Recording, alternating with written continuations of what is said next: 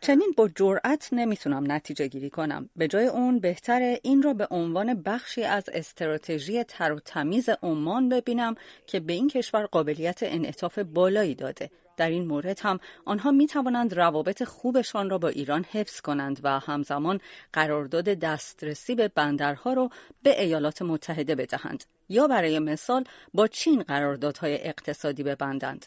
اما برای اعطای مجوزهای دسترسی به آمریکا در خاور میانه و به ویژه خلیج فارس معمولا باید بر حساسیت‌های سیاسی متعددی غلبه کرد. در خبرها داشتیم که مذاکرات برای این توافق بین عمان و آمریکا از زمان ریاست جمهوری باراک اوباما آغاز شده بوده.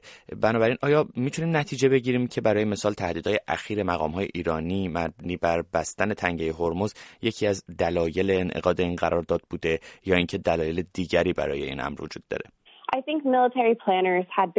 من فکر می کنم که طراحان برنامه ریزی امور نظامی مدتی است دنبال یک جایگزین برای عبور از تنگه هرمزند. به همین خاطر فکر می کنم که دلایل بسیاری برای این توافق وجود داشته است. نخست این توافق به آمریکا یک راه جایگزین عطا می کند که تنگه هرمز را دور بزند. در شرایطی که بحرانی در رابطه با ایران بروز کند، این امتیاز بسیار چشمگیر است. دوم، چین دسترسی به دقم را از راه سرمایه گذاری های اقتصادی به دست آورده و این یک عامل محرک بوده. با این توافق آمریکا هم جایگاه خود را در رقابت قدرت های جهانی حفظ می کند. عمان هم دلایل متعدد اقتصادی برای این توافق دارد. برای مثال، معمولا همراه با چنین توافقهایی سرمایه گذاری ها در حوزه زیرساخت ها هم انجام می شوند. افزون بر این فکر می کنم که توافق اخیر از طریق شراکت با آمریکا یک چتر امنیتی به عمان می دهد.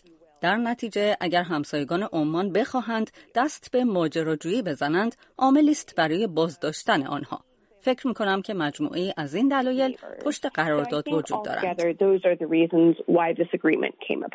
تا چه حد این توافق می‌تونه بر توان نیروهای نظامی آمریکا برای عملیات داخل خلیج فارس اثر بگذاره؟ آیا چنین تأثیری اونطور که برخی از تحلیلگران میگن چشمگیر محسوب میشه؟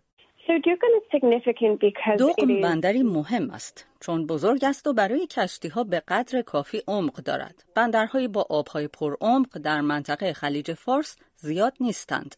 اما بزرگترین امتیاز برای آمریکا این است که در زمان بروز بحران با ایران یک راه جایگزین برای دسترسی به خلیج فارس به آنها می دهد. در صورت بروز درگیری نظامی داشتن این دسترسی گزینه های بیشتری در اختیار آمریکا قرار می دهد. این انعطاف پذیری چیزی است که واقعا طراحان نظامی از آن سود می